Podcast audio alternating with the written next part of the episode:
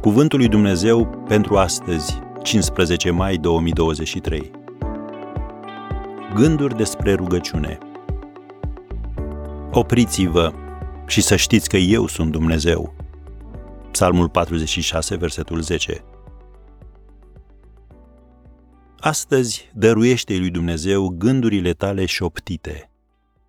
De-a lungul secolelor, creștinii au învățat valoarea rugăciunilor formulate în propoziții scurte. Acestea sunt rugăciuni care se pot șopti oriunde în orice cadru.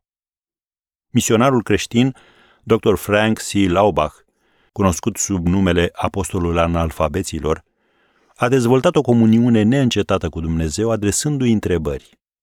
La fiecare două-trei minute el se ruga, Sunt după voia ta, Doamne? Îți sunt pe plac, Doamne?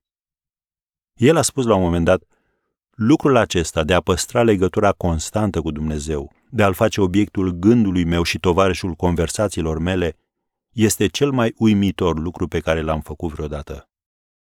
Imaginează-ți cum ar fi să te gândești la fiecare clipă ca la un potențial timp de comuniune cu Dumnezeu. De-a lungul vieții tale, vei petrece șase luni stând la semafor, opt luni deschizând e mail nedorite, un an și jumătate căutând lucruri pierdute și dita mai perioada de cinci ani așteptând la diferite cozi.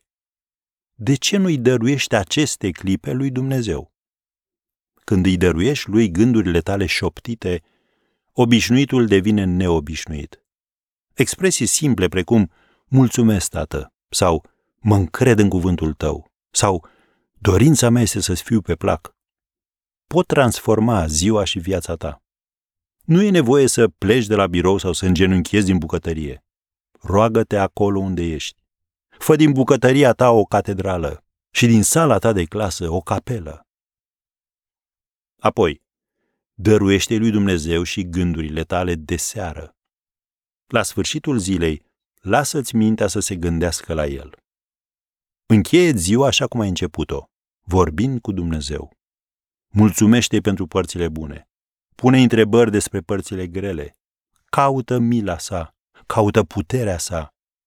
Iar când îți închizi ochii, simte siguranța promisiunii sale din Psalmul 121, versetul 4, Iată că nu dormitează, nici nu doarme cel ce păzește pe Israel. Am încheiat citatul. Iar dacă adormi în timp ce te rogi, nu te îngrijora. Este vreun alt loc mai bun de a adormi decât în brațele tatălui tău?